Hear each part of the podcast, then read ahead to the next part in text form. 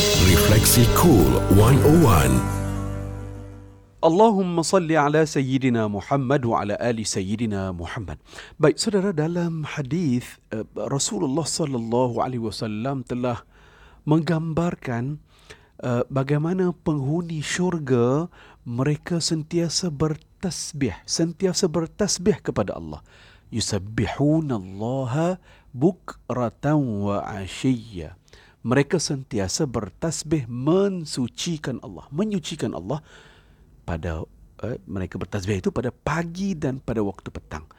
Ha, tuan-tuan yang dirahmati Allah Taala sekalian ni dalam hadis ini para ulama telah bincang uh, ahli ahli syurga nanti mereka bertasbih kerana apa? Kerana, kerana semata-mata memuji dan mensucikan Allah.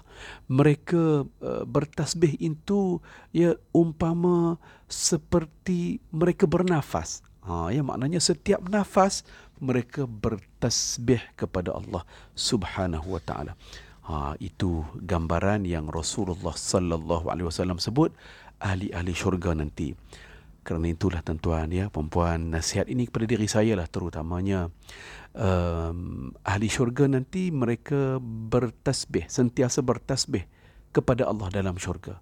Jadi seharusnya kita ya bila kita berada di atas dunia ini kita mesti banyak bertasbih banyak bersyukur ya sebagai tanda kita mencintai Allah dan sebagai tanda ya kita mengharapkan syurga kita harap sangat nak masuk syurga jadi salah satu sifat ahli-ahli syurga nanti mereka sentiasa bertasbih makanya kita semua yang nak masuk syurga atas dunia ini lagi tempatnya ya untuk kita perbanyakkan tasbih ya perbanyakkan tasbih.